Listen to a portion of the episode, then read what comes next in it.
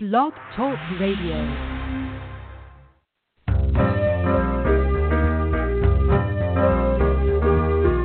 You're listening to Starseed Radio Academy, empowering Starseed to better serve the planet.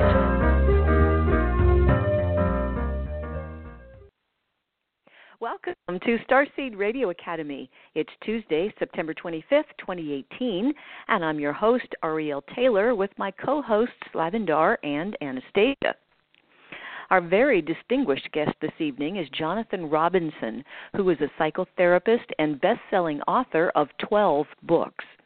He's the co host of the podcast Awareness Explorers, and he's been a frequent guest on Oprah and CNN, and he's known for helping people experience immediate peace with simple but powerful methods. He has reached over 250 million people around the world with his practical methods, and his work has been translated into 47 languages. Articles about Jonathan have appeared in USA Today, Newsweek, uh, the Los Angeles Times, as well as dozens of other publications.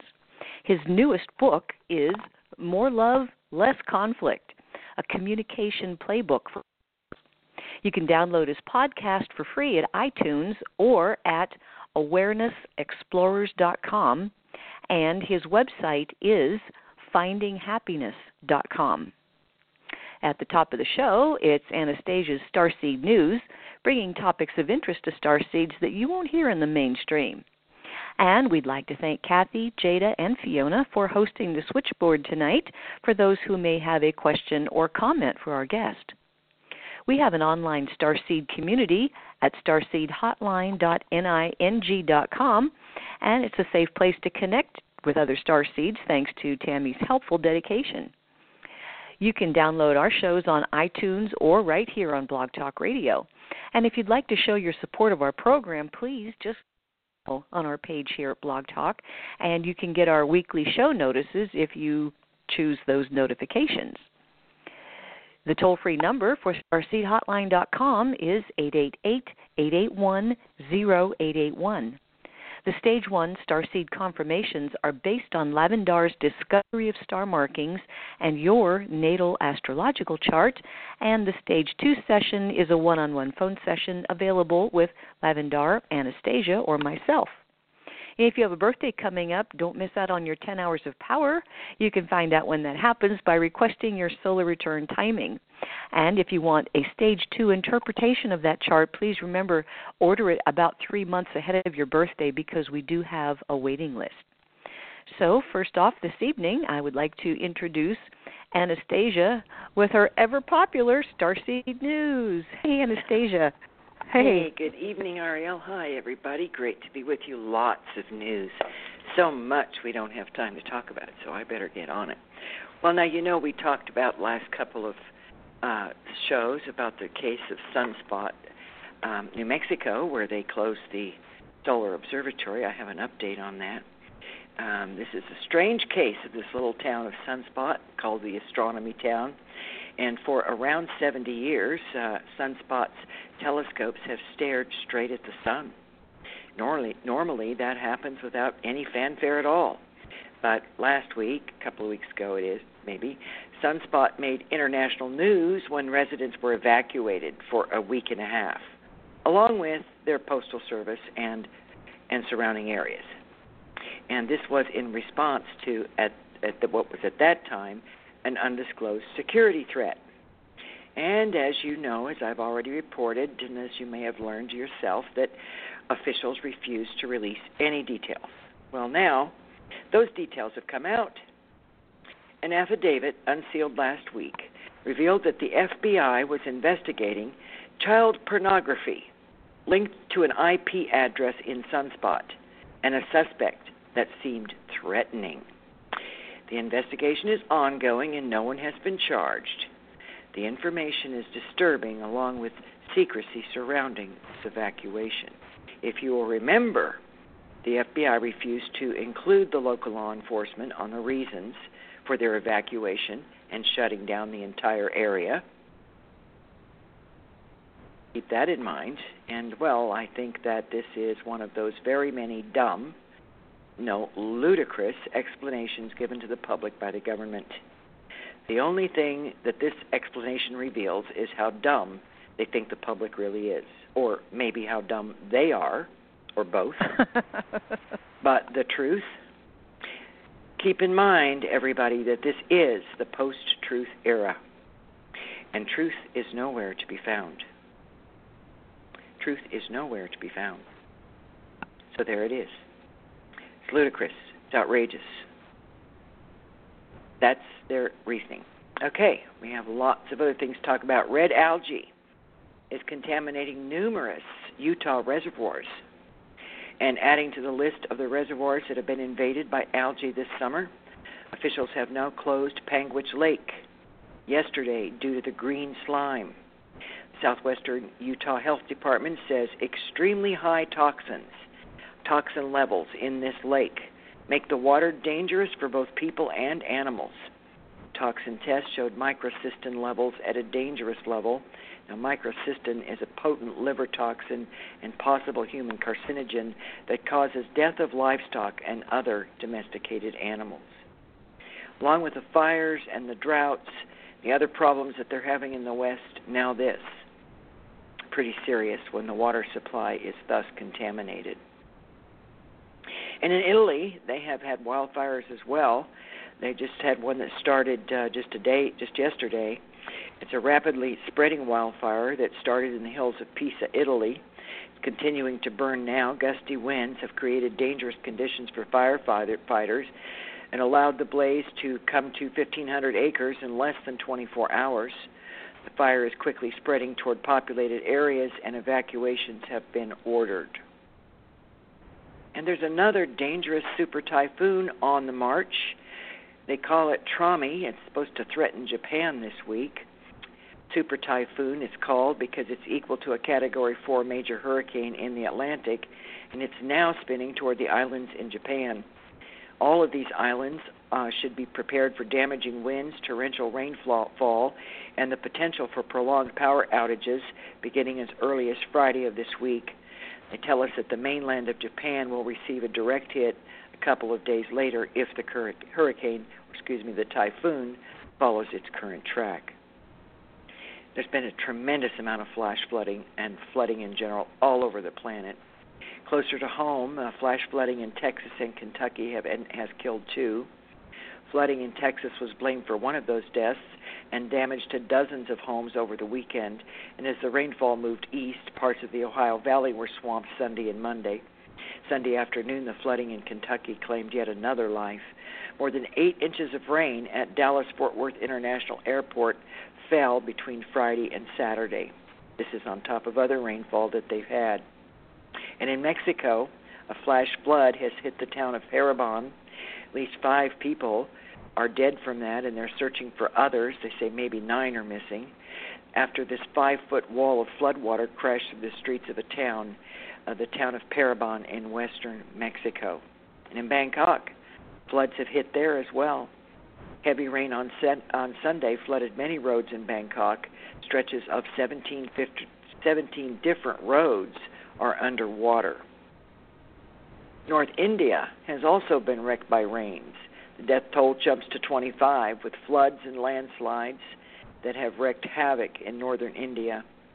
Uh, that's really something. And this is just a part a part of the flood reports that are uh, going on during this past week. Lots and lots of water everywhere. Uh, there is a volcano that they call the Child of Krakatoa. Its name is Mount Anak Krakatau, the Child of Krakatoa. It erupted 56 times three days ago in one day. It erupted 56 times in one day. By the way, this is in Indonesia. It was ejecting lava and dark smoke. They say that thunderous clouds and weak tremors accompanied the eruptions, and uh, tourists and other people were evacuated from the area. The Child of Krakatoa. Mount Anak Krakatau in Indonesia. And, excuse me, Azerbaijan uh, was struck by a rare eruption of a mud volcano and flooding on the very same morning. This news report says that bad weather of biblical proportions struck the Azerbaijani capital of Baku on Sunday as heavy rains flooded the city center while a mud volcano violently erupted on the outskirts, producing a pillar of fire and smoke. The volcano sent flames and smoke as high as 300 meters. Cracks, very deep ones, they say, have also appeared around the volcano. Wow, that's just picture that. Oh. Pretty, pretty, pretty scary. And uh, also snow everywhere early. Lots of locations across the planet in the northern latitudes getting a great deal of snow. Now in India, you can imagine that. I always think of India as being hot, but they had two feet of September snow in 24 hours. That has damaged the apple, pea, and potato crops in parts of India. Um, they said that these parts, these regions in India, have been cut off from the rest of the country. I don't know too much about the climate in India, but two feet of snow in India is probably something a little difficult for them to manage. Uh, not to mention their crop losses, but those areas were cut off from two feet of snow. In Massachusetts, the Boston Globe is reporting that hundreds of thousands of Atlantic surf clams have washed up on Revere Beach this week. The State Department of Conservation and Recreation says that the die off is the third event of this kind this summer. They plan on analyzing the clams in an attempt to determine the cause of the mass shellfish kill. Third time this summer. Wow. Now, Guam. Guam is a cool little island. Uh, it's in the Marianas. They had a shallow 6.4 earthquake that struck on Sunday. There was no tsunami from that and no damages or in- injuries, but Guam is being affected. It is also in the Pacific Ring of Fire. So, pretty unusual for Guam, even though it does get earthquakes, but I think it's been a long time since they've had one. And in Yellowstone, a thermal spring near Old Faithful in Yellowstone National Park has erupted for the fourth time in the last 60 years. Ear Spring on Yellowstone's Geyser Hill went from being dormant on Saturday to spewing steam and water between 20 and 30 feet high, a height that had not been recorded since 1957. Wow. Third one from Arkansas. This is wild. I saw a picture of this on the internet. A mysterious burning hole with flames shooting out of it in Midway, Arkansas, baffles geologists. It's about two feet in diameter, I suppose, the hole. But these flames shot out of a hole in the ground early yesterday morning, and nobody knows what caused it. The fire was burning roughly two feet around, eight feet tall, and it burned for about 40 minutes. A neighbor went out, of, a resident went out of his house to see the ground burning and flames coming up from the dirt. While they're Wow. investigating, they think that perhaps it is methane that was probably the fuel, but they don't know what sparked the ignition. And furthermore, there are many stories of uh, spontaneous fires all over the planet that are erupting where they are suspecting methane leaks. Methane underground coming to the surface, creating fires and explosions. I don't know what might be causing that. I'm not a geologist, but I think it's a cause to raise at least one eyebrow, if not both. And here is a wild story. Maybe you guys didn't know anything about this. I certainly didn't.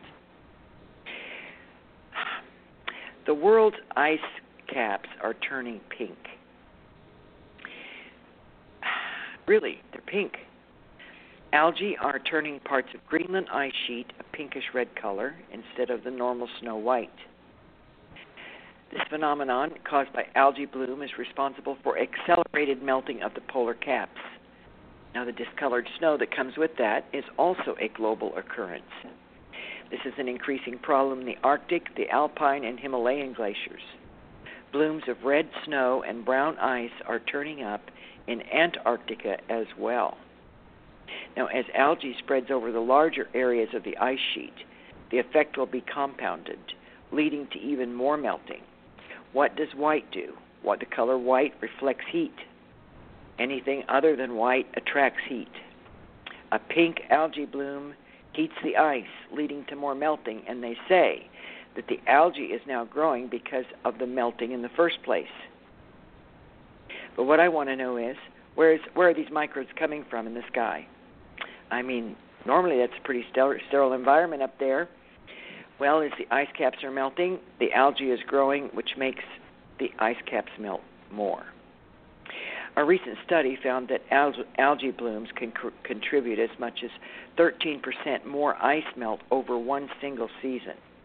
The scientists are worried that if it melts more quickly, the effects will be felt in coastal areas from New York to Shanghai to Miami, as well as in low lying areas like Bangladesh and Indonesia.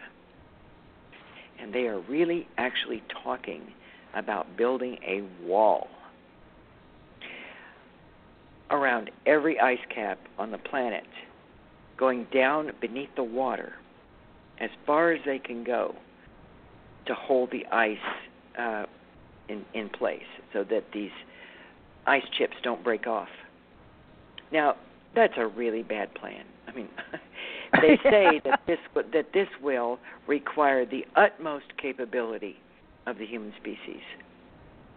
But so desperate are they to avoid the displacement of tens of millions of people from the rising oceans um, and the economic losses that they are actually considering not building a wall between Mexico and the United States, but building a, which is incredible enough, but building uh, walls around the the um, Arctic and the Antarctic ice shelves, as well as the ice caps in Greenland and other places, to keep them from drifting apart. So, anyway, that was my ad lib. Just thought I'd throw that in. Well, in our mad scientist department, are you ready? Are y'all ready? I need yep. some music to play. Don't have any though. They have produced human egg cells in a laboratory. Scientists in Japan have used human blood to successfully create immature human egg cells in a lab for the very first time. And this research was published Thursday in Science. Now, they say this work is a major breakthrough in stem cell research and may lead the way to babies that can be created in a lab using the body tissues or blood of their relatives. This is what cloning is supposed to do, but this is something very different.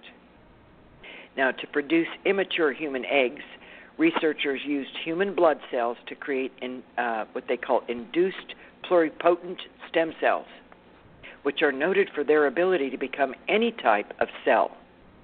These cells were injected into tiny artificial ovaries that were grown in the lab using embryonic cells derived from mice. The eggs produced, they say, are far too immature to be fertilized to grow into a human child. Still, they open the door for babies to be made from the genetic material of relatives, dead or alive.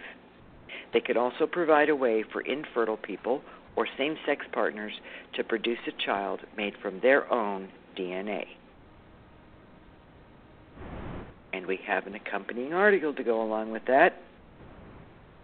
Y'all know what ectogenesis is? I'm going to tell you. No. They tell us that we are approaching a biotechnological breakthrough with something called ectogenesis, which is the invention of a complete external womb that would completely change the nature of human reproduction.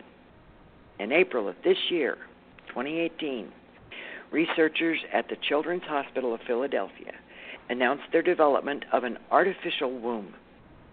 They call it the BioBag, and it's intended to improve the survival rates of premature babies and is a significant step away from conventional incubators.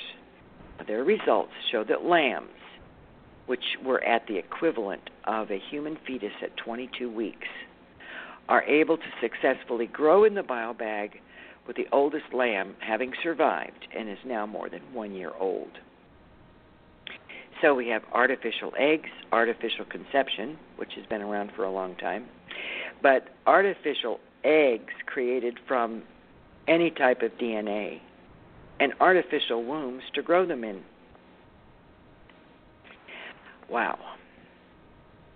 All right.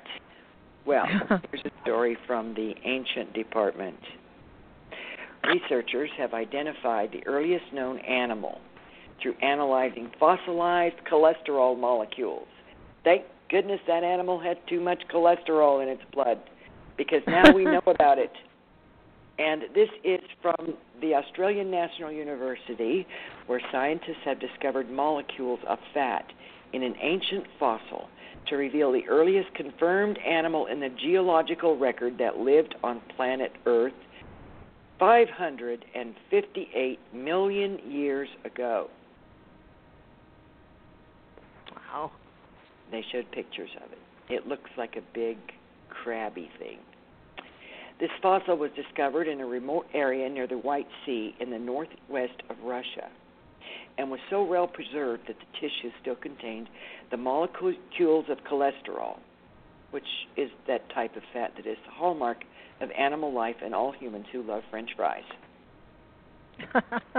but here, 558 million years ago, this was an evolved animal, guys, not just an amoeba. awesome. And our last for tonight. Are you ready? We're still we're back to the Yep. mad science department now, okay? All right. They are predicting that the cloned woolly mammoth will roam Siberia again within the next 10 years. Hmm. Russia's answer to Jurassic Park will be inhabited by born again woolly mammals in less than 10 years, according to the acting head of Russia's Sakha Republic. This miracle will happen soon. He said, We are actively working with South Korea, predicting that the resurrection of the extinct woolly beast is imminent. He said, Back in 2014, a group of my friends and I proposed a project to create an Ice Age park with the live mammoths. Everybody laughed then, but they're not laughing anymore. Now, the Sakha Republic is home to Pleistocene Park, an Ice Age version of Jurassic Park that is seeking to recreate the ecosystem that was dominant when mammoths survived. You know, I've been saying when they dig up these frozen animals and collect the DNA, what are they going to do with them?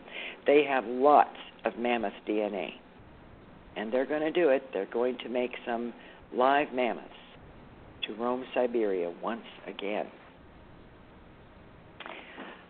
I mean, Ah. is it accelerating fast? Are you are your heads spinning? Um, if you're over 40 and you listen to this broadcast, you're probably a bit stunned.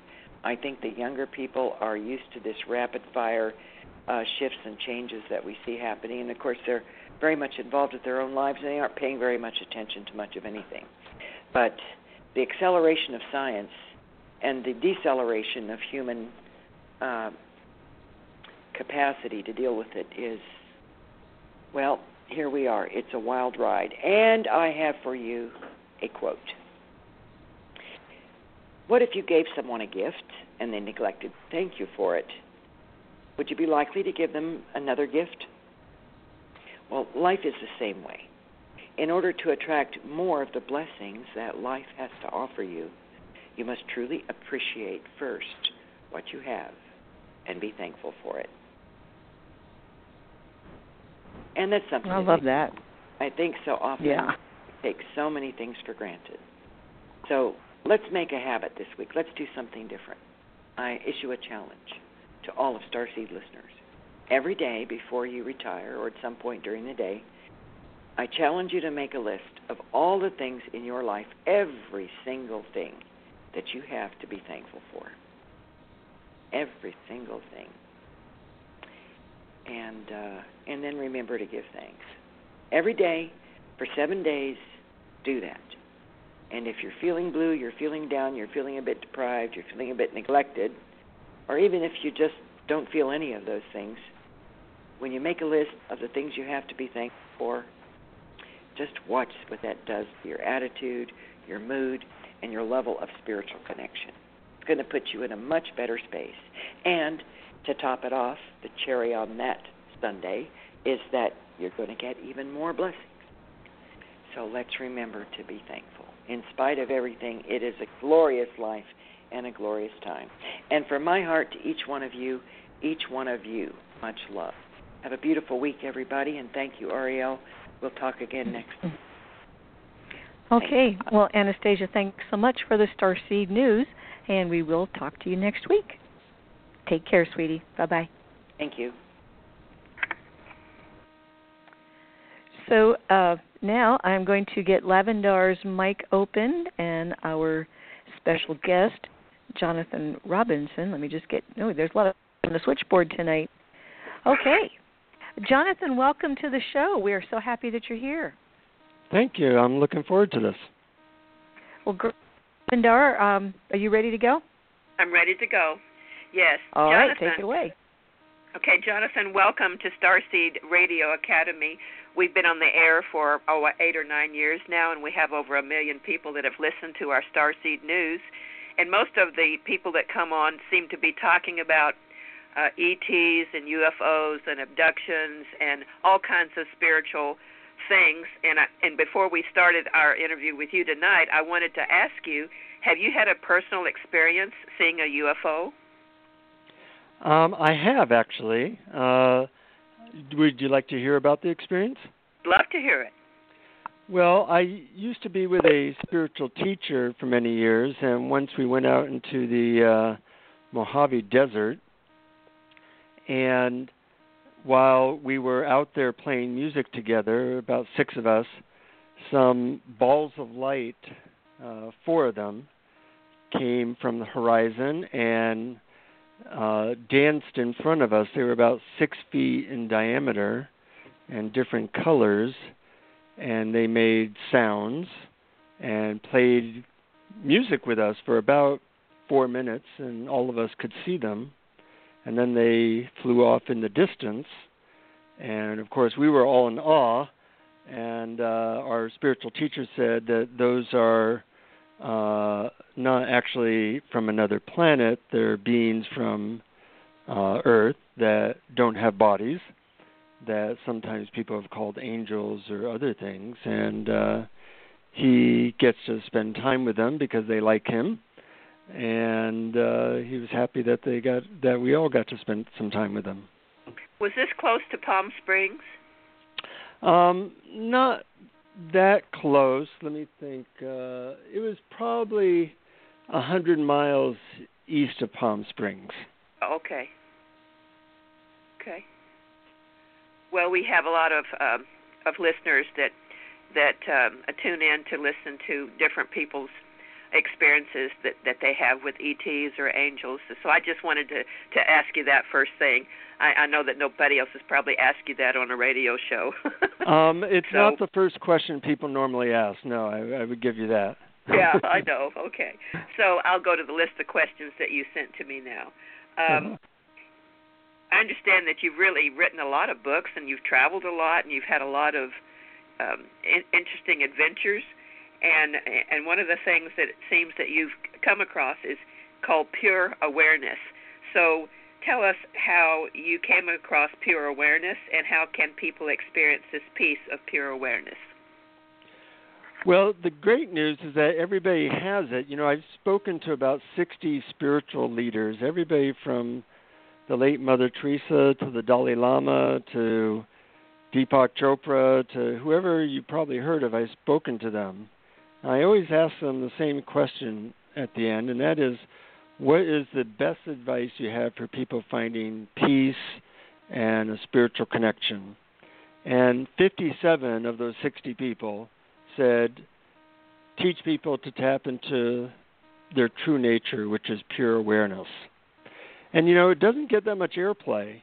Um, you know, people talk about religion or meditation, and certainly pure awareness can be a type of meditation. But the great news is that we actually are pure awareness, and then we have filters on top of that, like putting glasses on. And one of those filters is our thoughts and our stories and our uh, you know whole sense of of memory and past and thoughts about the future. But if that can all be relaxed, then what you're left with is the peace and the feeling of love of pure awareness. so what I like to do is teach people how to get there really quickly and easily. And I have a, a podcast dedicated to that called Awareness Explorers that explores all the different ways that people can get there uh, rather easily. So, when, when did you start uh, with this uh, podcast? Uh, it started about a year ago, and it's taken off. It's been very popular. We just interviewed um, a spiritual teacher named Rupert Spira and uh, Deepak Chopra. Uh, but sometimes me and my co-host, what we do is we just talk about very specific methods that generally can be done in under two minutes that can get people to this this peace that's always there. In fact, you know, we're always aware. Like if I said, try not to be aware right now, you couldn't do it, you know, because there's always awareness in the background. The thing that makes us special is when you put your awareness on your awareness. Then everything changes because that's like a portal to the kingdom of heaven within. But most people don't know how to do it in a way that is easy for them unless they get a little bit of training. You know, one of the things that I notice about some of the clients that come our way is that a lot of them are stepping out of belief systems and they're stepping into knowing. So I'm mm-hmm. wondering if pure awareness is very akin to knowing. Well, um, it depends what you mean by knowing. Um, there's well, that's where you give up all your belief systems about religion and all the things we've been taught. Throw it all away and just step into your pure essence of knowing. Yeah, I would say then we're probably talking about the same thing. Um, you know, if you can let go of your your thoughts for a moment or your stories, that's what's left. And and you don't have to believe anything. You don't have to think anything. It's it's there. We are our true nature is pure awareness. Or you know, in the Bible it said, "Be still and know that I am God," or "I am." You know, the sense that in this moment we feel we exist. And it's even beyond our identity because normally we're identified you know like i'm jonathan. But jonathan is really just a memory or a name. There's something that is behind that that's aware of jonathan or aware of our thoughts or aware of our body. And the question is how can we relax into that very natural state very easily. And in my opinion, and I've, I've interviewed a lot of people who said that they were enlightened, and they all say what it is is that they let go of their identity as personality and they just let go into this feeling of being awareness that has this this uh, peace that's always there because it's always very present. Well, they must be stepping out of judgment when they do it, right? Yeah, you know, awareness doesn't judge. Awareness is just a a like a witness. It's very accepting. It's very open. It doesn't it doesn't say awareness doesn't say, "Well, I like this person, but that person's a jerk." You know, it doesn't do that. Awareness is like a mirror. A mirror doesn't say, "Well, hey, you know, you're not looking so good, so I'm not going to reflect anything back." It's it's completely open to whatever is in front of it. And that's what awareness is like so it's it's really the best way to get out of judgment and into a place of unconditional love. Right. Can you give us an example or two of these quick methods that you use for pure awareness? Sure, I, I can describe a couple, and then at some point when you want, I will guide people in a little guided meditation of it. Okay, um, let's do that. Yeah, oh, explain okay, it, and do, then we'll do it. Okay. Sounds good. I'll explain three different methods, and then guide people in maybe a minute of each of those methods. Okay.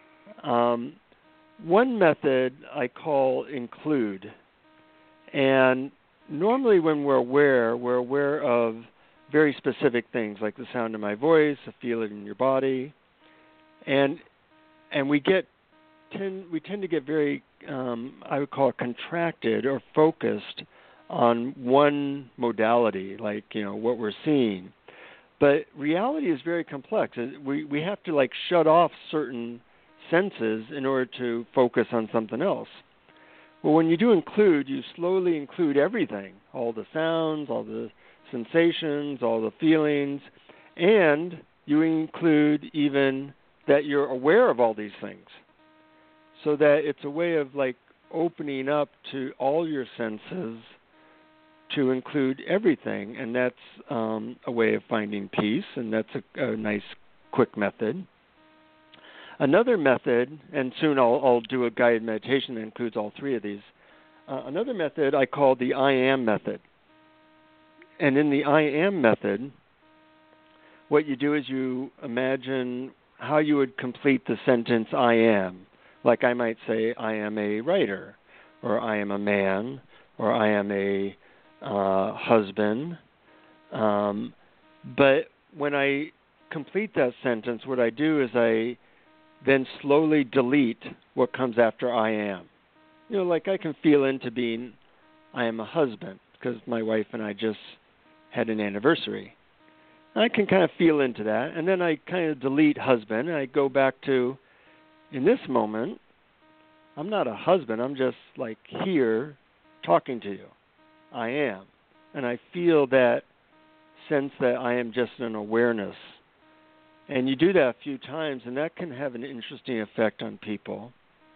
And then another last method that I like is um, saying uh, best way to describe it is that like you imagine just erasing your body, and then imagine erasing your thoughts, and then what's left? you're still here, even if your mind's quiet, even if you can't feel your body, there's something here. Well, what's that? And you get in touch with that. So, are you ready for a, a, a three minute guided meditation? Yes, let's do it. Okay. So, if people can close their eyes, that's going to be the best. Um, and as you close your eyes, become aware of the sensations of your body against a chair or wherever it is. And then include the sound of my voice or any other sounds that you hear. So you have the sensations of the chair, the sounds of my voice. Even with your eyes closed, you might see light or images. Become aware of including that as well. And then become aware that you have thoughts going through your head. Well, what's aware of the thoughts? That's your awareness allow yourself to become aware that there's all these thoughts, sounds, sensations, plus there's an awareness that is aware of all that. And that awareness is very peaceful. It doesn't judge, it just is. It notices, it witnesses. And now imagine that you can slowly take a big eraser and erase your legs, just for fun. Imagine erasing your legs, and then erasing your pelvis, erasing your stomach and lower back and upper back, Uh, erasing your arms, and then you might feel like you are located in your head. Well, imagine what it would be like if you erased your head. If you have thoughts, imagine erasing them. What's left? What's left is just the witness, the awareness. That's the real you. And you can feel the peace of that awareness, the part of you that is just there, even if you're not attending to your body or thoughts. It's a silent witness.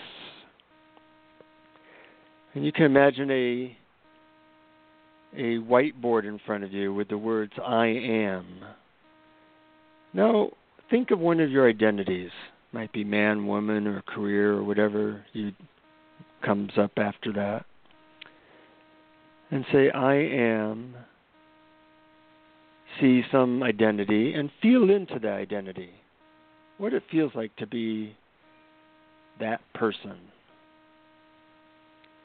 Then take a breath and imagine that identity is erased or deleted, and you're back to just an awareness in this moment the I am. Just here, no future, no past, just the silent, quiet witness. And let's do that one more time. Think of an identity. Could be anything that you identify with. And feel into that identity, what it's like to constrict the whole field of awareness into thinking you're this person or that person. What it kind of feels like to be that. And then let it go like a fist unclenching. And go back to deleting that and going back to the I am. That right now, in this moment, there's no future. There's just an identity of awareness, listening to my voice, being exactly in this moment, looking out through a body into a wondrous world of sights and sounds and sensations. And when you're ready, take as much time as you need. You can slowly begin to open your eyes. How'd that feel? Well, that's really different. I, I, I'm just kind of uh, wondering if I did it correctly because I went I am starseed and then and then you had had it erased and then I'm still starseed. uh-huh, I didn't uh-huh. let go of it. Sorry. Uh-huh. well, it depends what you think starseed is. Starseed uh, might be a very big uh, experience of awareness for you. So it is. You know, it, it, yeah, yeah. It encompasses my my whole life every day uh-huh. because I I have formulas to find starseed on the planet, and I do work with starseed people Uh-huh. that are um, highly evolved in their spiritual and and and um, and perhaps other ET awareness. Okay, Uh-huh. that's how I live my life. Well, that so sounds wonderful. It was really you strange know, when I went to erase it, and and then it just wouldn't erase. I'm sorry. I kept okay. I I I know what you're saying about I am, but I, I couldn't let it go, and and I have to be Uh-huh. honest with that. Well, you it sounds like it expanded your consciousness, but it might be that starseed is is something that you don't want to let go of. There is something that's aware of starseed though, and that's an even bigger experience. Um, given enough time, you can you know learn to let that go. Of course, starseed will come back because that's part of who you are, but before we take on different identities, we are this we all are this this experience of awareness. That's our true nature. You can't get rid of it until you die. Right. You know when I do um, counseling with astrological information with starseed markings, I find the masterships in a in a person's chart, and I look at a chart as a cosmic bank account, showing their credits and debits from other lifetimes. So I Uh-huh. so what I do is I take all of the combinations of everything that I'm seeing, and bring it into focus so that that person will be able to tap into their masterships at any given time so that they can be who they need to be now on the planet. That sounds really interesting. Yeah, yeah. Well, that's a great gift that you have, and uh, you know you want to. So it sounds like you're h- able to really serve people with that gift. Well, uh, yeah, it seems to be uh, something that um, I was born to do. I was Yeah. I was born to do this. I didn't learn it out of a book or a guru or anything. It was just it was something that when I came to the planet, I knew that I came to do this work. Uh huh. Yeah. Yeah, yeah. You know, I I- as as you get in touch with the the quiet peace within, I think what we're here to do becomes more clear to us. You know, I, I have this uh, podcast called Awareness Explorers, and what I feel like I'm compelled to do is to give people really simple tools that can get them to a new, more peaceful place really quickly you know, for years I tried to meditate a certain way, and I felt like I was beating my head against the wall. It was always really difficult, and uh, didn't feel good. And then I learned another method of meditation, and it was incredibly easy and incredibly blissful, and it felt great. So I wonder how many people are in that position where they're they're banging their head against a wall. They're using a method that really isn't that effective for them, just because they haven't been exposed to the method that really works for them. Yeah, maybe so. I've noticed that you've written this latest book, More Love and Less Conflict, a communication playbook for couples. Um, this is really needed right now. So many people are having difficulties in their relationships, especially since we've had these wild elections that have happened. Some people are, are splitting up and, and divorcing over politics. Have have you found that to be true in some of your experiences with people lately? Absolutely. You know, one in three couples uh, belong to different political parties. You know, if you're a Democrat, you're married to a Republican, or vice versa. And of course, nowadays with the polarization, that that creates quite a problem. So, I wrote the More Love, Less Conflict book to really simplify how to connect deeply with your partner or anyone in a way that consistently leads to that really sweet, deep connection we all want.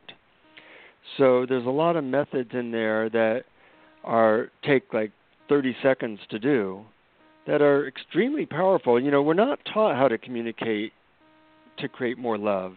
We're taught how to, you know, make money and and ancient history and all this stuff that's not that useful to us. But most people haven't even had an hour of communication training, and it shows. You know, uh, even in our president, you know, the the method of communication that got him to be successful in business is not helping him to be uh, successful in his marriage, for for you know example. So, what I encourage people to do is to learn some very simple communication methods so that they can get more of the love that they deserve. Do you find that with the social media and cell phones that people are um, not talking to each other as much. I know I walk into restaurants and everybody's looking at their phone and no one's talking anymore. That's really upsetting to me to see that. Yeah, it's kind of sad. And um, what I find is that different methods of communications have certain advantages and disadvantages. You know, if you're trying to have a really intimate, deep conversation, you don't want to do it by by email or text, which is how most people communicate now. Um, so what you want to do is is uh, come up with not only a method, uh, a means of communication, such as talking, you know, one on one, but also a method that helps you to get uh, you in your heart, them in their heart, and to get to a place of, of rapport and resonance where you really connect with each other. And most people in my opinion, are not good at this. They haven't been trained in it, so they don't know. They think they can communicate well, or they can they can talk, but they don't create a a sense of love and connection with everyone they they meet. Now there are some people who can do that. You know, I've met Oprah and uh, the Dalai Lama and a few other people who are really good at creating connections with everybody which leads to a, a humongous amount of success in life because you know in life the key to really great life is lots of love and connection. So most people don't realize how easy it is. It's not like you have to learn a whole foreign language. You just have to use some very simple techniques. Let, let me give an example. Okay. The the best predictor of how happy a couple is is the number of appreciations they give to each other that's pretty simple. So I have couples fill in this sentence. Something I've noticed lately about you that I really appreciate is. Now, I don't know you very well. We haven't been talking for that long, but I can already say something I notice about you that I appreciate is is you have a real heart for helping people and you're really curious. You know, you're asking uh, good questions. They're they're based on your curiosity, and I can sense the the desire to really be of service to people. Now I'm already thinking that, you know, but unless I had that sentence, I might not say it. And when I say those things, it probably helps you to feel closer to me, and that's how you start making connections. Now, there's a lot of methods that are a little bit more complex or not as obvious. But by having these tools in your in your at your disposal, it's almost like creating a superpower where everywhere you go, you can create love and connection. Oh, I love that. A superpower of loving connections. That I like the way that sounds. You know, um, I used to be terrible at this. That's why I can teach it because some people naturally can do this. You know, not not many people, but some people are born that way. And I was always really jealous at these people. Um, so instead of being jealous, I decided to study them and learn what they did, and they all use the same ten techniques. You know, it's not rocket science. You can learn it in an hour by reading the book or, or taking a course. Uh, it's a shame that most people never get that because a lot of people struggle in relationships. You know, they they blame, they fight, they argue, they have a lot of conflict. They never can work through the conflict. And you know, love shouldn't be stressful. You know, life is stressful, but love shouldn't be. And it's really a matter of learning a few key ideas and, and methods that help you um, to connect. And you know, in my opinion, it's also the best thing you can do for your family and friends and kids because if you really want to make your kids happy and successful in life, teach them advanced communication skills. You know, if you want to have a better husband or wife, teach them advanced communication skills. It really makes a difference. That makes sense, absolutely. So, um, why why do you think that people are so stressed out nowadays? Is it a, just a comment? Is it a convergence of of of toxins on the planet and air and water and and Monsanto and just make a list, or is it just one thing that that you can think of that's really um, stressing people out? Well, I think the pace of life, you know, it's not just one thing; it's everything all at once now. You know, it's uh, everybody is a little bit overwhelmed with too much information, too much change, and life has gotten more stressful. And we haven't learned how to deal with this new world. I mean, uh, 200 years ago, you know, people lived on a farm, they planted food, they they didn't really not much happened in a day, not much happened in a year. Not much happened in a decade.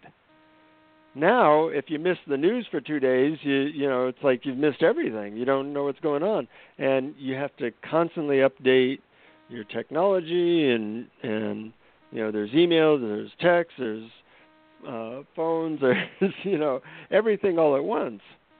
But if we, the problem is we haven't learned to deal with this new world, most of us, and or how to communicate in this new world where everybody's a little bit distracted. So there's an epidemic of loneliness and an epidemic of depression, just because people haven't been trained to deal with um, the new reality. Don't you think the te- the technologies that we have now um, have surpassed people's consciousness? That a lot of people they're they're not conscious enough to really know what they're playing with with the technologies that are on the planet. It's like uh, Anastasia a while ago in the news. She talked about the cloning and everything. It's like, yeah. oh my goodness, look how far this has gone, and are, are we really up to the task of being responsible for this? Yeah, I, I'd say most of us are not, including me. I mean, take the um, uh, there's these devices now. Uh, I call them WMDs, not not weapons of mass destruction, but widgets of mass distraction. Yeah. right. You yeah. know, we all we all have a supercomputer in our pockets nowadays, and uh, I, for one, sometimes am not very responsible with it. You know, uh, we, you, the average person looks at their smartphone 140 times a day. Luckily, I'm not that bad, but you know, I'm I'm somewhat addicted to it as well, and and we have to learn how to uh, deal with these widgets of mass distraction in a way that doesn't just lead us to being on the surface of life, because that doesn't really nurture our heart. What we want is a depth of experience, a connection that is really meaningful, and and these widgets of mass distraction sometimes get in the way. What do you think of this new 5G that's coming along now? Do you know anything about it? Yeah, I mean, I know a little bit, but it, the the tendency is always the same: more, better, faster. But has more, better, faster really made our lives that much happier? No. More peaceful? No. So, you know, we're we're taught that more in in Western culture, or what I call the Western culture, we're taught that more, better, faster is going to give us what we want. And yet, you know, if you give it like 10 seconds of thought, you think, well, it hasn't worked in the last 50 years. You know, in the last 50 years, depression has gone up 500%. Maybe it will help more in the next 50 years. It's never worked before, but maybe it'll work in the future. Well, no, I don't think so. What really works, uh, you know, I'm, I have several books on happiness, and in the ha- in the real estate literature, they say the key is location, location, location. In happiness research, they say the key is relationships, relationships, relationships. You know, but a lot of people are so stressed they don't spend the time to really connect deeply with their loved ones. They don't, you know, they they do it through text or email, and that doesn't work. They don't have the communication methods that make it so that they can quickly connect deeply. And then they wonder why they feel lonely. Well, they feel lonely because they're not doing what leads to happiness. Mm. You You, know, know, a I have. I decided not to ever uh, buy a, a smartphone, and I decided never to send a text. It's one of my little hang-ups that I've got right now. it's like, okay, I'm not playing there at all. Wow, that that takes a certain amount of discipline. I do I do what's called screen fasts, meaning that for 24 hours every week, I can't look at anything with a screen. That's good. Yeah, and I can know, only spend two hours a day in in front of a screen. uh-huh, yeah. right, right. Well, you know that's probably why you're able to tap deeply within and and serve people is you're not so distracted and uh some of us have to do that for our jobs but you know being able to turn off the phone to meditate or uh be able to take some time away is always a good thing. I just did a 7-day meditation retreat, so that was quite nice. When the phone rings, I say to myself, I do not have to obey that. Yeah, yeah, it's almost that's like good. I've I've gone into some strict uh discipline about if the phone rings, I do not have to obey. Uh-huh. It's a little thing I'm going through now. Do you go through things like that where the phone rings and you just d- decide not to obey that phone?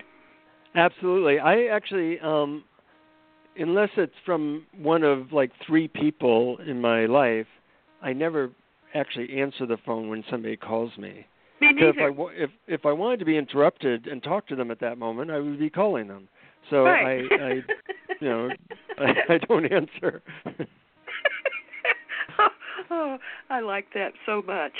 uh, You know, I'm looking at the time and I realize that you can only be with us to 30 more minutes. But I'd Mhm. like to share you with my co-host Ariel, who has the switchboard. great. And and I want to thank you so much for the books that you've written and for all the work that you've done on the planet. And uh, we'd love for you to come back and be our guest anytime you have something that you want to announce or tell to our audience. We'd be happy for even if just for 5 minutes that you want to come on and tell us something that that you're doing where you would like to have a you know correspondence with people or if you're doing an event a- and uh, you want to tell us about it, we'd love to to hear what you're doing because we want to support you in everything you do.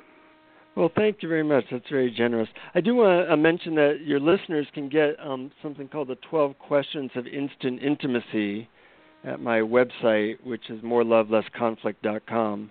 And these are questions that immediately lead to a deep conversation with anyone. And it's a free download. Okay, good. So until we talk again, Jonathan, uh, I'll pass you over to my co-host Ariel. Great. Thank you very much. Thank you. Okay. Wow. This is you know on on some some levels it's it's so simple what you're saying and but yet it's so elusive for so many Yeah. people. So I'm I'm very grateful that you have um written these books and you've dedicated your life to helping people find more happiness. And I was Well, you know, unaware first that you I have, was at first I was trying to heal myself because I had a really difficult childhood. Uh, and then, you know, so I was on a search for what are the best, simplest methods out there. And when I found them, you know, they worked for me. And I said, well, maybe other people would be interested. Well, you know, and that's really the best way. If you know you came from a place um, wasn't all that pleasant, and and that kind of gives you the credentials. Once you figure out how to change that and get out of it, and you know transmute the the the pain or trauma, then that gives you the the the right to to talk to other people about that. Is you know so.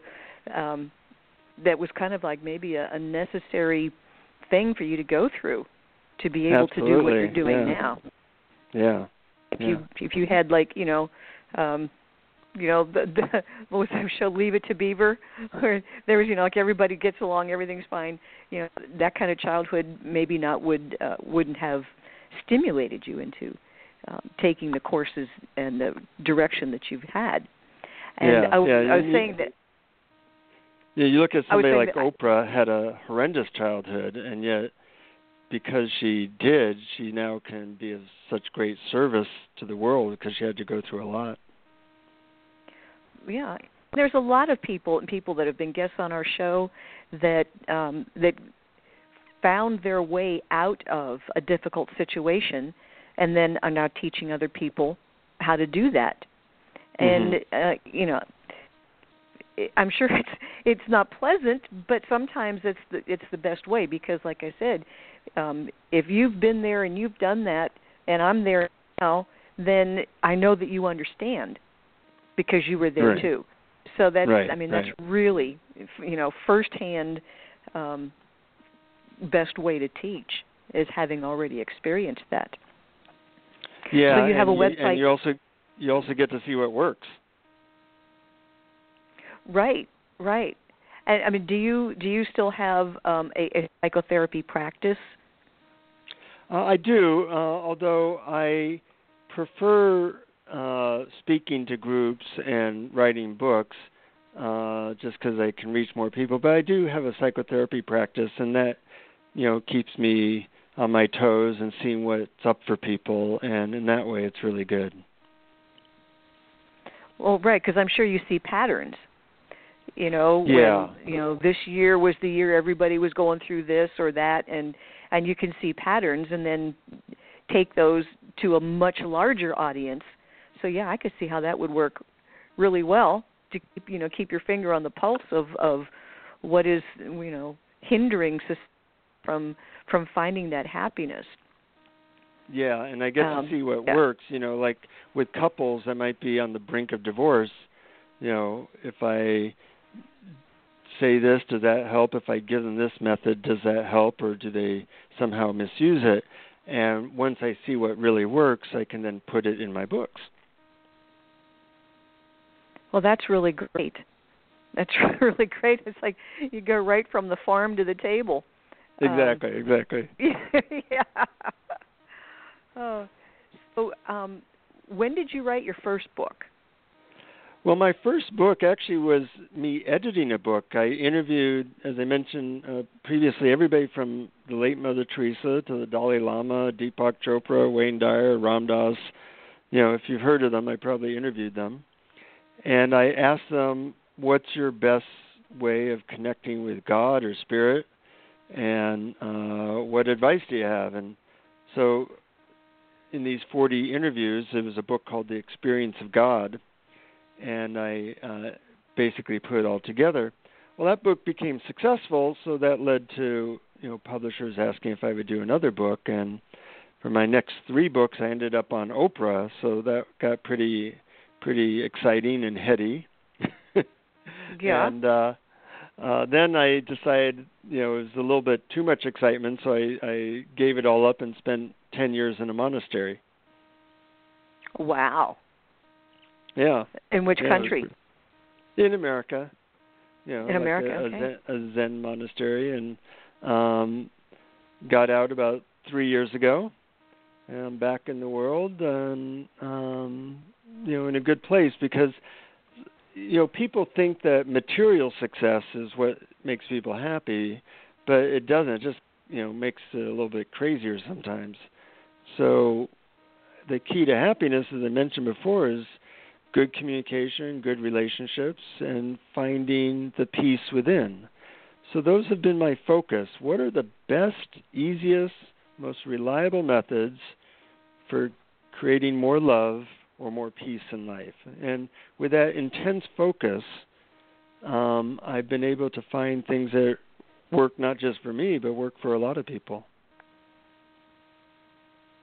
Well, that's great. So you've you've really done the the the field research um, apply it to yourself, apply it to some select people, and then find out, you know, the patterns that are working in which situations, and then, you know, broadcast it on a larger level. So I love I love that approach.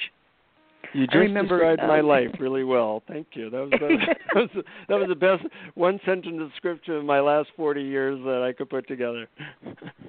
Oh gosh, I can't even remember just now what I said, but at least it's being recorded. Yes, um, yes. I had I had occasion oh several several years ago um, to meet some people and went to their house and they were very wealthy and the guy was complaining because he had run out of toys to buy for himself. He Mhm. says, "What do you do? What do you do when you have everything you want?" And I, I mean, I this had to be 20 years ago, and I said, "Then you have to pursue your spirituality." I don't know Yeah. where that came from, but yeah, I mean, you name it, every gadget, every you know, big screen TV, telescope, all. And he's like, "What do you do when you have everything you want? What do you do?" Yeah. You know, Yeah. Well, you know, I, I like to use spirituality. I like to use the analogy that um, you know you need a good like uh, landing strip or, or, or grounding for your life. You know, when when NASA builds um, uh, rocket ships, they make a very strong foundation for the rocket to take off.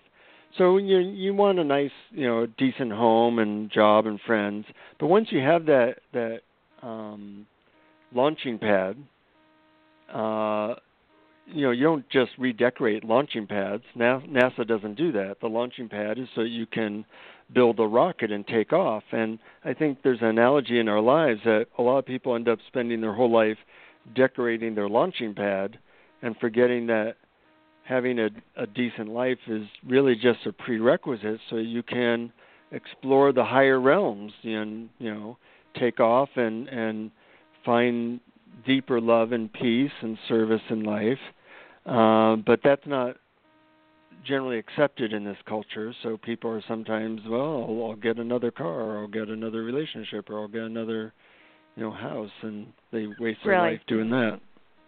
Looking for external things when actually the process should be reversed.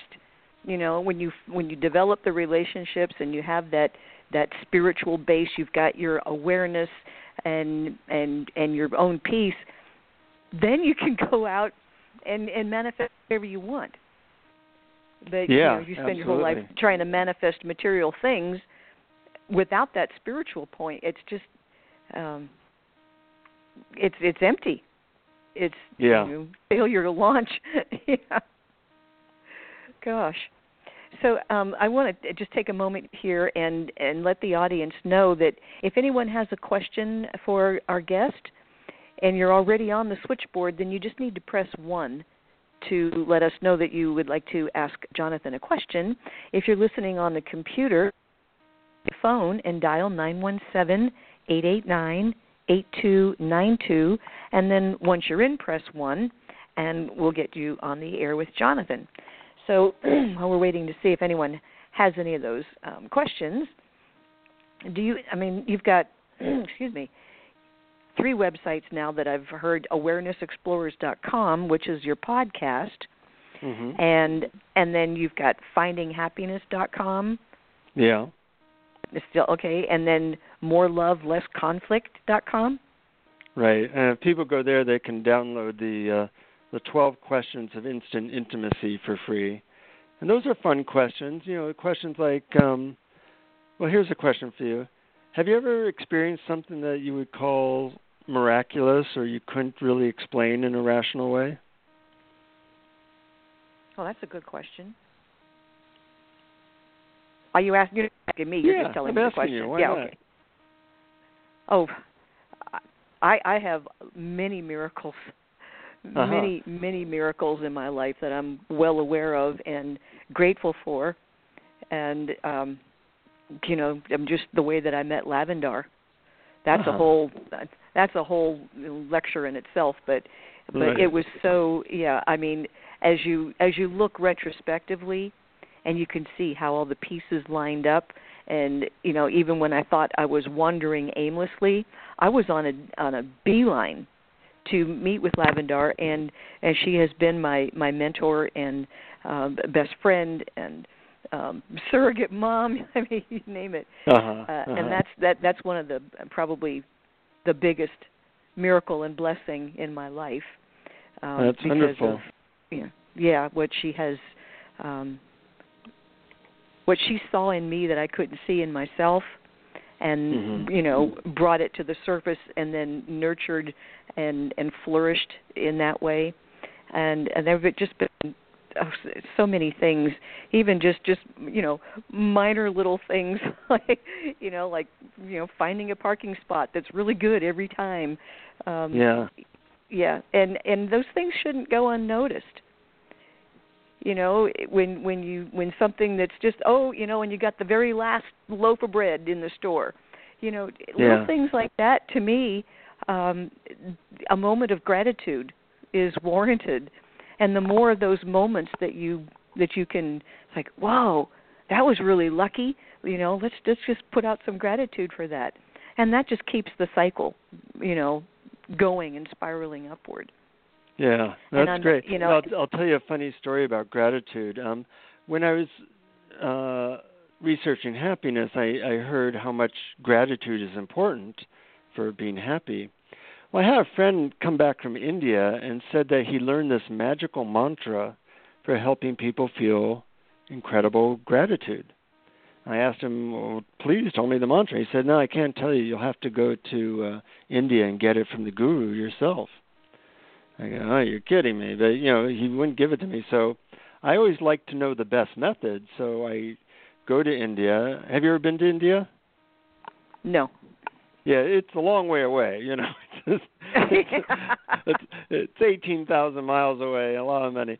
So I get there, and then I travel by rickshaw for three hours to the ashram, and I'm jet lagged and worn out. I finally have to wait in line four hours to talk to the guru, but I finally say, you know, I came from America to get your magical mantra for feeling more gratitude in life. And he says, Ah, yes, my mantra is the most powerful mantra on earth. And he leans in to whisper in my ear. I'm, I'm very excited. And he says, Whenever possible, repeat the following words. The mantra I give you are the words, thank you. I, I look at him and I think he's kidding.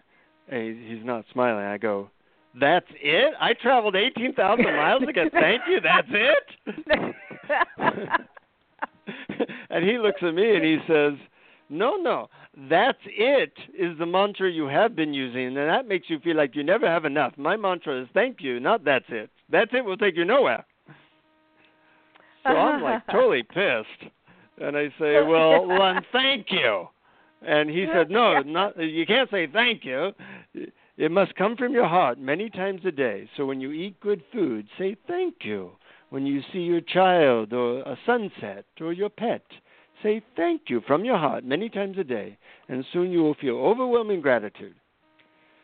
So I'm still disappointed and pissed off, but I figure I'd try what he said. So I, you know, I I leave and I get into a taxi, and there's air conditioning in the taxi. It's like 110 degrees in India, and I go, oh, thank you for the air conditioning, thank you so much. And then I get to the hotel and you know, there's a bottle of water there, and I say, "Oh, thank you for the clean water." And I open up uh, my computer to talk to my wife. And first, thank you for this computer. This is an amazing machine. You know, it does so much. And then I Skype my wife. I'm talking to my my wife on the other side of the planet instantaneously for free.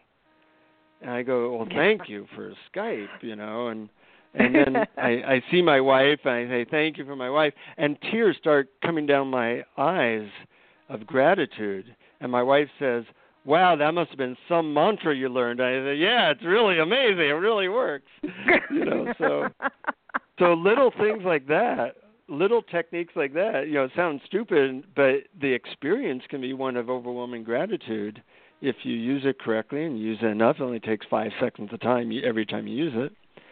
And uh Right. so nowadays I feel grateful a lot because I take five seconds. I say, oh, "Thank you for this person," or "Thank you for this food," or "Thank you for this conversation." I get to, you know, I get to do this all day instead of digging ditches. It's it's incredible.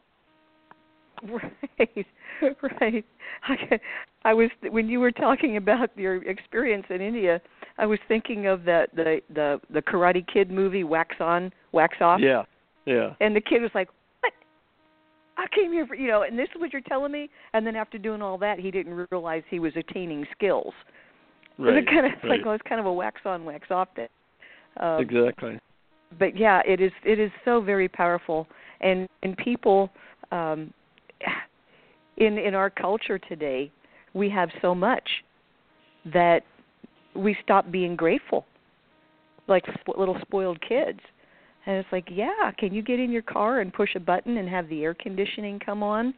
Or have the heat come on? You know, can you push a button and do this and that? It's like, don't take those things for granted. You know, you don't have to go stream a mile away just to get drinking water or to wash your clothes. So all these things that we take for granted, um, and I've I've been saying this. I'm, yeah, just that makes total sense. Just stop and say thank you. You know, I'm so grateful for this. And, yeah, you know, it, it takes it takes a little practice, but not. That's how. Those are the types of techniques I like. You know, and some people connect with this, some people don't. But um, it's like five seconds. You know, and and unless you do take that five seconds and really try to feel gratitude to God or to the universe for for this gift, you miss it. You don't. You know, you can own huge houses. I know. I I work with some millionaires who own huge houses, but they don't feel any gratitude because they take it all for granted. So it's really a, a very simple method to I, I call it the the quickest get rich quick scheme in existence. You know, five seconds. Here we're talking on the phone. I don't even know where you are, and yet we get to have this conversation because of technology, and it's free and it's great. Thank you. Yeah, yeah. And that that brings up the the the point of convenience. I was just thinking about that the other day. How much of our freedom have we given away for convenience? And that's part of the distraction. And uh, you know, and it's it's much easier just to text somebody um rather than call them up and say, "Hey, I love you." You know, thank you for what you did or or whatever. Uh, and it's just it kind of bothers me a little bit Mhm. um, to see you know the the trends. And I don't you know it's like oh, this this can't this can't end up really well um if if people don't wake up. So I'm so glad that you are doing the work that you're doing helping people to find that awareness and and return to you know simple communication and that connection.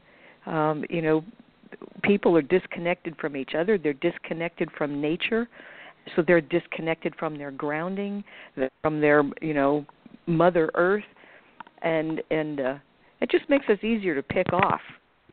You, you know when when uh, when conflict or or or strife arrives if you're already off balance you're just it's just easier to uh to get lost in the shuffle than to stand up and and you know take the lead and help others Yeah, yeah, and Yeah. and you know um, this sense of urgency that we have, I think, is a good thing because you know we're always putting off, you know, taking our next step. But you know the world's getting crazier by the day, so I don't think we have that luxury anymore. you know, it's like yeah, it's Yeah. time to to do the the business that we need to do. Right. I'm just I, I'm um looking at this at the uh, the little paragraph I, uh, that you sent about yourself, and could you explain the phrase "how to terror-proof your mind"? well, what do you mean know, by that? Yeah, it means like um you know after the 9/11, people were very scared of of terrorism. Um, and nowadays we're scared of all kinds of stuff, you know, economic crashes, terrorism, uh, politics, things like that. But if you can find peace within reliably and quickly, then what's happening on you know the channel of material reality doesn't throw you so much.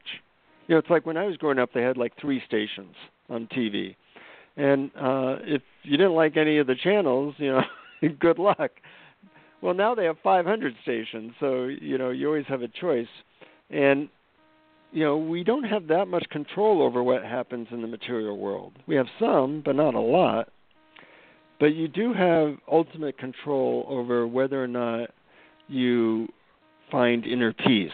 You know, whether or not you meditate, whether or not you learn how to connect with awareness.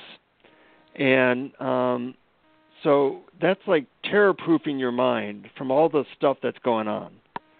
And in my life, you know, I like when things go the way I want, but when they don't go the way I want, you know, I still have peace. So that's been hard earned, but I think that's uh I have a, a a magnet on my refrigerator. It says from the Buddha. It says, "Do not try to find peace outside of yourself. Peace is only found within." And I think a lot of us really think, well, if I just got everything to be the way I want, then I'd have peace. But it doesn't really work that way. There's a, there's always so much crap going on that you know you don't find peace in the material world. You find peace within yourself.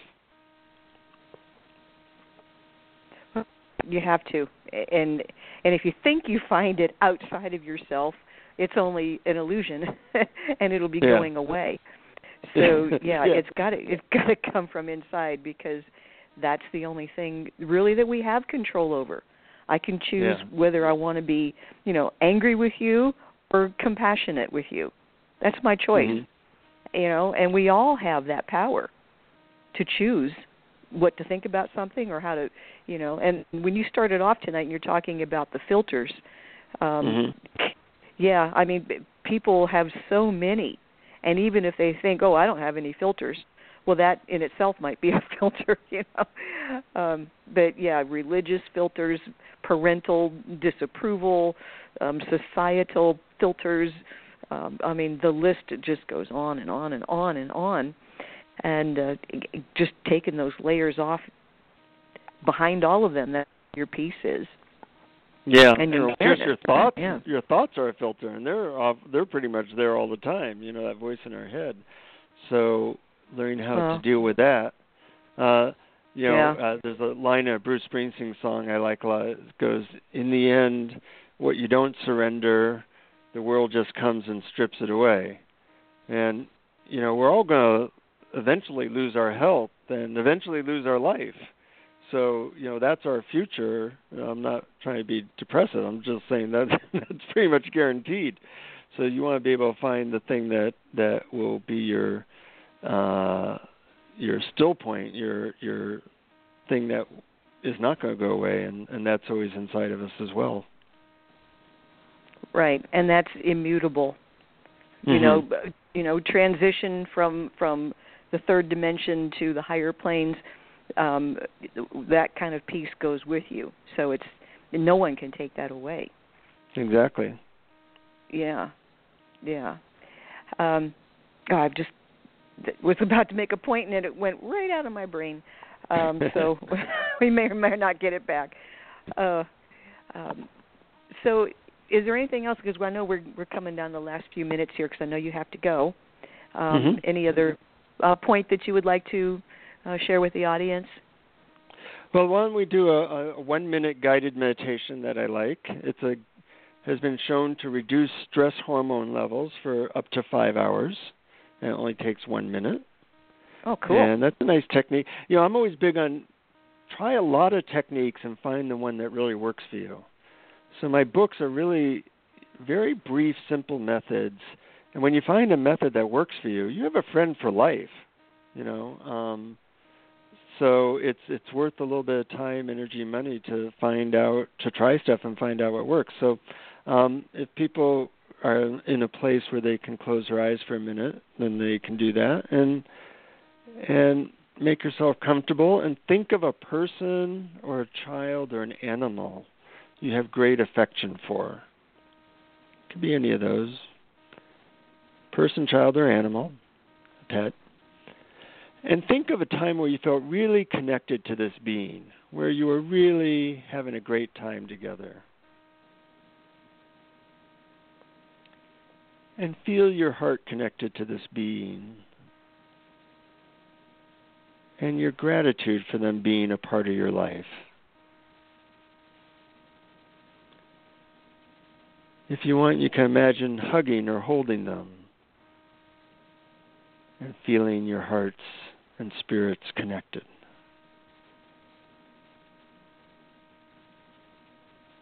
And breathe in that feeling of connection. And feel it in your heart with each breath. And when you're ready, take as much time as you need you can slowly begin to open your eyes and just feel the calmness of having connected in your heart. You know, and a lot of times you can go from stressed out to blissed out in 60 seconds if you know the right method and you use it. So, whether it's my stuff or other people's stuff, I encourage people to. Uh, I end all my Awareness Explorers podcasts with the words keep exploring. I like that. Keep exploring until you find it. Yeah, yeah. And when you do, you'll know. Yeah, and and you mm-hmm. know if you uh, find it, keep exploring that method or that idea, and and see where it takes you. Yes, good. You know, and sometimes the most profound things are so simple that we overlook them. Yeah, so I have often. a I have a I have a feeling that uh, so many things in your books are so profound and so simple that it's like wow, I never thought of it like that, or you know, oh, it's so simple I I didn't even think of it. Eh, but yeah, just yeah, little little things that that uh, that you've been talking about. I like it because it's it's simple, it's concise, it works, it's powerful, and uh, we just need to be diligent and and practice these things until yeah, the shift I mean, and will happen it's not a lot of practice if it takes five seconds, you know. So uh, No, I'm kind well, of a lazy do it- person, so I keep it really simple. If you do it once and it works, then the next time Yeah. you're in that same situation, then you know exactly what to do. So you can you can use it over and over again uh, because there's always it's always new stuff to deal with. But um, and I think I think humor has a great role um, in and holding on to your peace if you can look at things and and you know with more humor than than um you know judgment or disgust just look at it in a much lighter view. Absolutely. so um eh, well i am going to um announce your websites one more time before we wrap it up. And your podcasts are at awarenessexplorers.com um, you've got another website called findinghappiness.com and morelovelessconflict.com. And do you? I mean, you do still do um, speaking tours? I do occasionally, and uh, uh, don't have anything in the near-term future. But uh, people are willing, uh, you know, are, are able to contact me through any of my websites. And uh, I like speaking to audiences because I, I like to uh, imbue them with intense experiences, which are kind of fun. Oh, that's wonderful. That's wonderful. So, if you did have a, an engagement coming up, it would be on one of your websites, so people can find you um, Yeah. if you happen to be, you know, in their geographic area. Yeah. Well, that is Mhm. wonderful. And Jonathan, I know you have to go, but I want to thank you so much for sharing your time, your methods, and the the wonderful work that you've done um, on a path that's lasted your whole lifetime, really, and yeah. empowering I, people. luckily, And, I, that that's the advantage of a miserable childhood. I got started at age 11. Wow. Wow. Well, you know, if it if you help millions of people because of that, then um then it was it had a good ending. well worth it. Well worth it. Yeah. A good yeah, a good result. Uh-huh. Well, Jonathan, thank you so much for being with us this evening. Thank you, And Ariel. Remember, what, you know, any if you have a um, an event, something you want to talk about, or a new book, just let us know. We'd love to have you come back. Okay, thank you. And and remember, keep exploring. Will. Thanks, Jonathan. Okay. good. And from all of us here at Starseed Radio Academy, we thank you for listening, and we will be back next week. And until then, find something to be grateful for every day. Good night, everyone. You've been listening to Starseed Radio Academy. Visit our website at www.starseedhotline.com.